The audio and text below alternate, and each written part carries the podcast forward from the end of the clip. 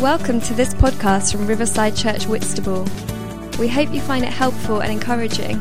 If you would like to find out more information about us, why not check out our website at riversideuk.org, our Facebook page, or follow us on Twitter at Whit Riverside. Well, good morning. Welcome to our all age service, our family service today, our Easter service. Great to see you. If you're visiting, welcome. You're enjoying the wonderful Whitstable sunshine, and uh, we're just so glad to have you with us today. We're going to take some time to explore the Easter service. I've got some films to help me, and we're going to go upstream a little bit and just see what was happening in the life of Jesus before he went to the cross. So you need to pay close attention to the screens because there will be questions. No scoring, just questions. Okay, so. Um, so I want to just show you a very, very short video, just what was happening in the life of Jesus a few days before uh, the cross.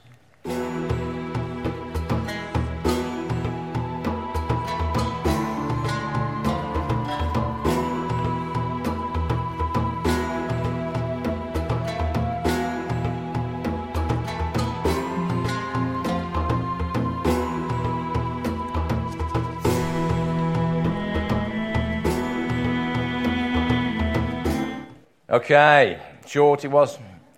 Anybody know what's happening there? Okay, look, you lot can just be quiet in the front row, okay? Anybody else know what's happening there? What was happening? He's riding into Jerusalem on a donkey, yeah. And what's happening with all these palm branches? Yeah, they made a carpet of branches, they made a carpet of cloaks, and they waved palm leaves and they shouted, Hosanna! Hosanna, the king is coming, the king is coming. They were looking to, Jerusalem, to Jesus to be this king, this coming king, to actually, well, free them from all the oppression they were struggling with. The Romans were there occupying that city, and they saw Jesus, a coming victorious king. And he rode in on this donkey, and they waved their palm leaves. And that's why sometimes that's called Palm Sunday. Sunday. That's where that comes from. So they waved their palm leaves, and they welcomed him. So he had a lot of attention. The crowds were gathered. There were people from all over the area coming to Jerusalem to celebrate a special meal called Passover. And they saw Jesus coming in and they, they recognized that this was a special man. Perhaps he was the Messiah, the chosen one who was going to come and deliver them from all their troubles.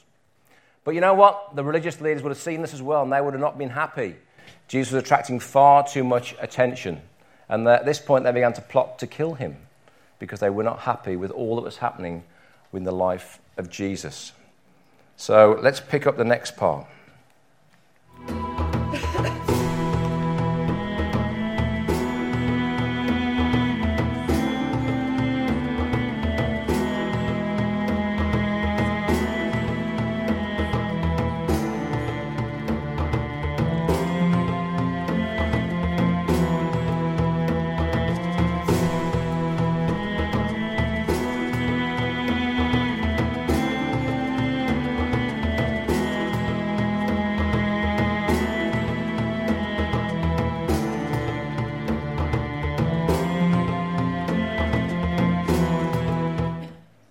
Okay.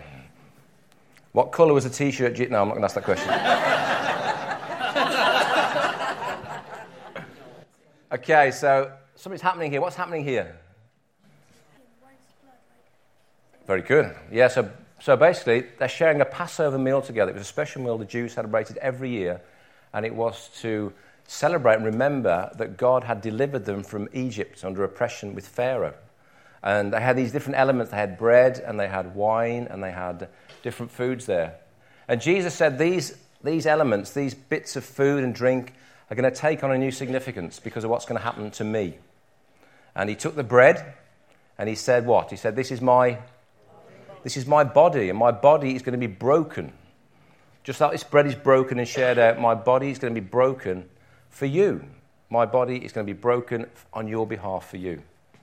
And then he took the wine and said, This is my blood. An odd thing to say, wasn't it? This is my blood. And my blood's going to be shed for you. And so my body and my blood are going to be shed for you. And you can imagine how confused the disciples must have been. And then to make matters worse, Jesus said, One of you in here, one of my friends at this table, is going to betray me. And I'll go, Is it me? Is it me? Is it me? And it was Judas. Judas was there, and somehow evil had come into his heart and he's decided that what Jesus was doing was not what he expected Jesus to do.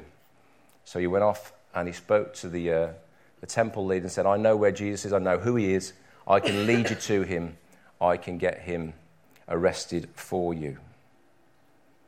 So we're going to share a Passover meal at the end of this service. We don't call it Passover anymore, we call it communion. And we take the bread and we take the wine and we celebrate the same meal that Jesus shared on the night before he went to the cross. And that's where communion comes from. It's linked directly to the Passover meal that was shared every year by the Jewish people. But now, when we share this meal together, it takes on a new significance because now we celebrate the resurrection life of Jesus.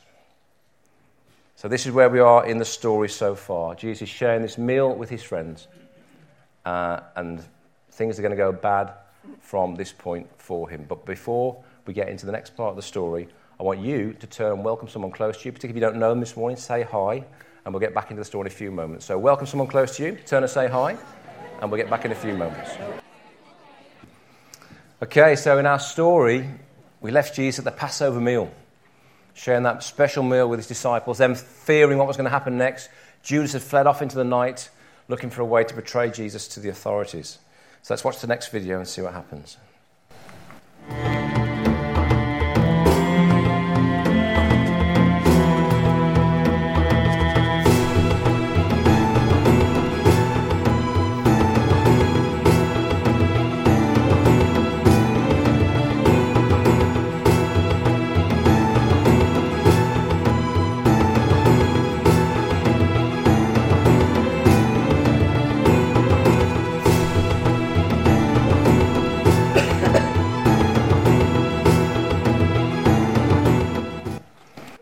Okay, so Jesus knows what's going to happen. He goes to a garden, a garden of Gethsemane, to pray. Pray for strength for what he's going to face. His disciples go with him, but what do they do? They fall asleep. And while they should be watching and praying, actually what they do is they're just so fatigued they fall asleep. So Jesus is literally on his own, facing his greatest hour of need. And then who should turn up but Judas? Judas has brought the authorities and he comes to Jesus and he kisses him. He betrays him with a kiss and said, This is the one you need to arrest. And Jesus doesn't fight, he doesn't struggle, he just goes off for the authorities and he's taken before the Jewish authorities, a Jewish court called the Sanhedrin. His crime is blasphemy. They say that he said he was God, and that was a crime punishable by death. But the Romans didn't let the Sanhedrin kill people, they, they couldn't have capital punishment. So they needed an ally, they needed someone who was going to take this all the way. And so they went and they took Jesus before a Roman governor. And this man was called Pontius Pilate.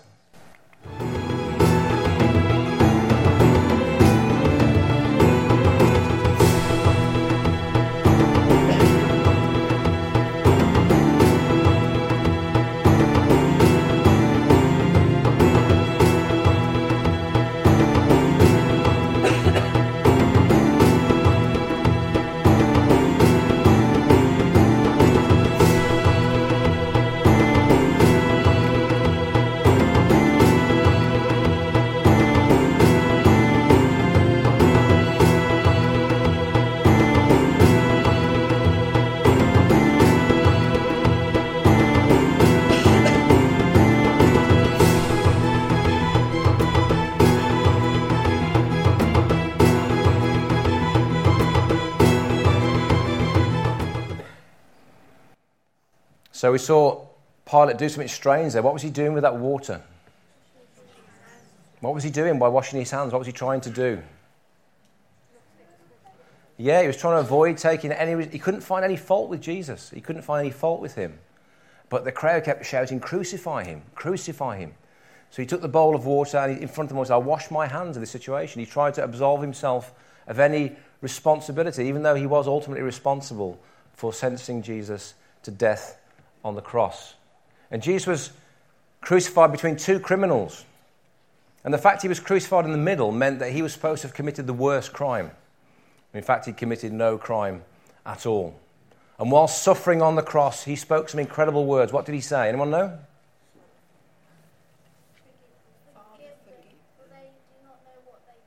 Very good. He said, Father, forgive them, for they do not know what they do. Imagine the pain and the suffering and the agony he was going through, yet still being able to utter those words to the people who put him on the cross. While the soldiers gambled for his clothes, while the people mocked him, he said, Father, Father God, forgive them, for they don't know what they do. And the Roman guard who was standing there was so in awe of what Jesus did, he looked up and said, Surely this man must have been the Son of God. And then something else happened amazingly. What happened with that big curtain? It tore, didn't it? But it didn't just tear like an ordinary curtain, it tore from the top to the bottom. This wasn't like a curtain in your house, it was a massive, thick curtain in the temple. You wouldn't be able to tear it with your hands, it was just too thick and too big. But it tore from the top, I think it was about 30 feet high, some extraordinary height, to the bottom. And it symbolized a new way being opened up into God's presence. Because the curtain separated one part of the temple that was allowable for ordinary people, and one part that was only allowable for special people. And when that curtain parted and tore, it showed there was a new way into God's presence that was happening as Jesus was on the cross. Let's just watch that on the screens for a moment.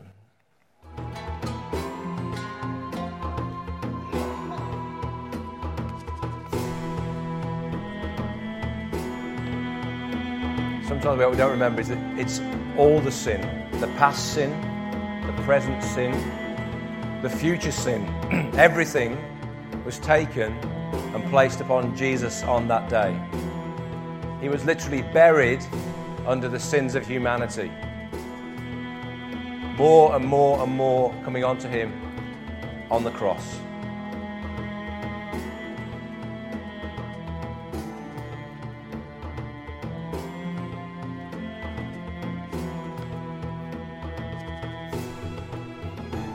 Ultimately, he died. And he was buried in a tomb.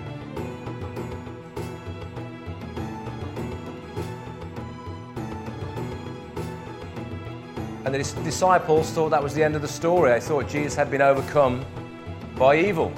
They thought the authorities had finally got their way and crucified him, and that was the end of Jesus. And you can imagine how heartbroken the disciples were. Jesus was gone, now lying dead in a stone cold tomb. But just a few short days later, something incredible happened. Everyone, the tomb is open. He's alive. That's not possible. I saw him. Mary, maybe it was someone else. You think I'm mad? Peter, see the tomb for yourself.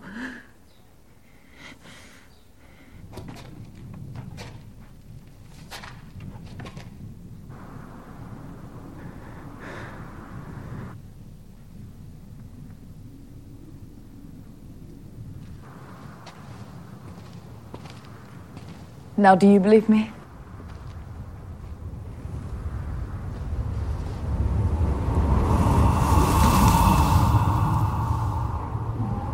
But he's gone. Gone? No. He's back.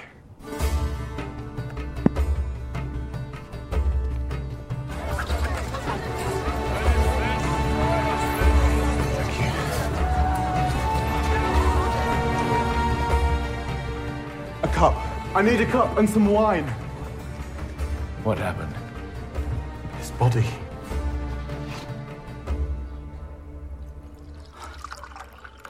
His blood.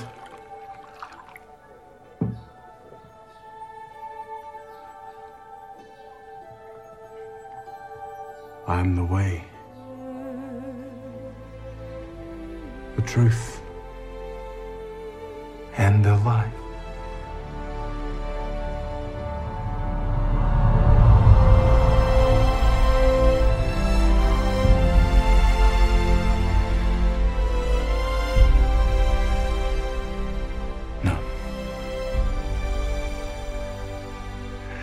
This isn't real.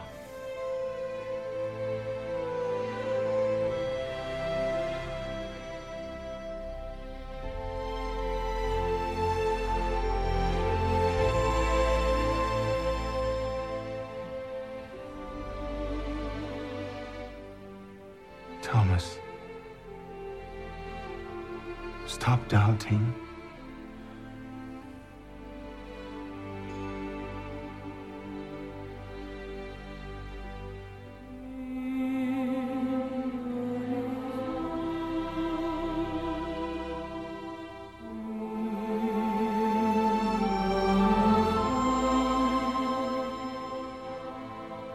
believe. It is you. Because you see me, you believe. Blessed are those who have not seen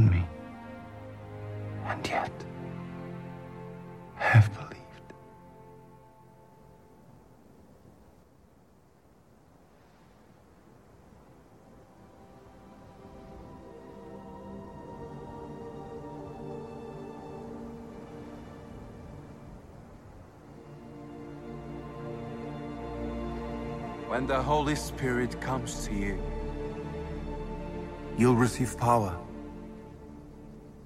The power of the Holy Spirit can be with you all wherever you are. Go into the world and preach the gospel to all creation. Peace be with you.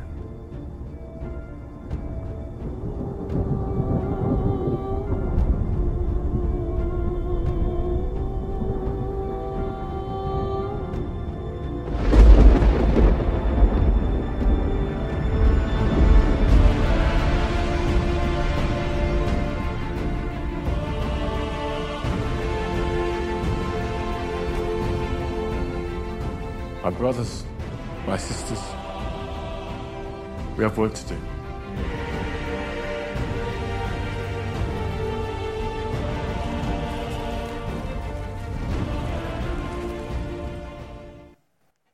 Fantastic. That's what we celebrate today. We celebrate the resurrected Jesus. Jesus appeared to over 500 different people. He, he came and he ate with them. He proved that he was real. He proved that he was resurrected. He conquered death. He conquered sin. And that's what we celebrate this Easter Sunday. The power of sin and death had been broken once and for all. And for all those who would receive him, he gives the promise of eternal life. He will raise them up at the last day. We're all invited to be part of the kingdom of God. We're all invited to receive that invitation those early disciples took from that moment when Jesus ascended into heaven. Peter's saying, We've got work to do. We've got an invitation to extend to all of humanity. Jesus came to st- save us from that stain of sin that distorts our lives. He came as to free us from the power of sin so we could live freely and love and serve those around us. He came to get rid of that sin that distorts and spoils our relationships. And one, one day, eventually, we'll be saved utterly from the presence of sin when He returns. And that's what Easter is all about. That's what we celebrate today the wonderful story of the resurrected Jesus. Jesus brings new life, and He's continuing to bring new life today. In the last video, you saw Peter there taking the bread and the wine, the body and the blood of Jesus that was shed for us. And Jesus said before he left, He said, Do this in remembrance of me. Whenever you eat this bread and you drink this cup, remember what I did for you on the cross. Remember that I'm coming again. And so, as we take communion today, we celebrate the life of Jesus. We celebrate the power of the cross in our lives. And we celebrate, we serve a risen Jesus who's alive today by his Spirit. And one day we will see him face to face. I think we're all struck by the portrayal of uh, Thomas in that video. There's a little bit of Thomas in all of us. You know, we, we want to be able to feel and touch and see. But as we said last week, we're in a time where Jesus invites us by faith to receive him. And he said, Blessed are you who receive me, yet don't yet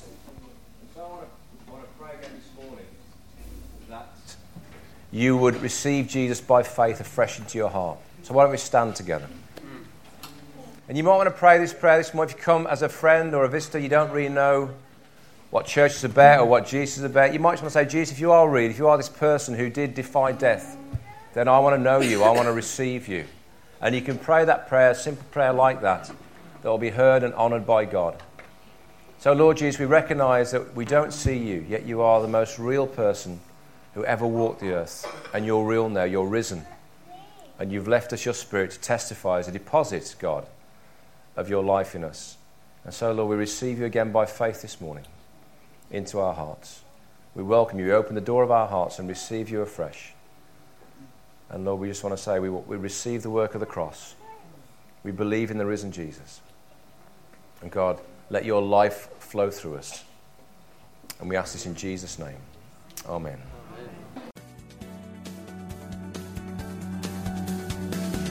Thank you for listening.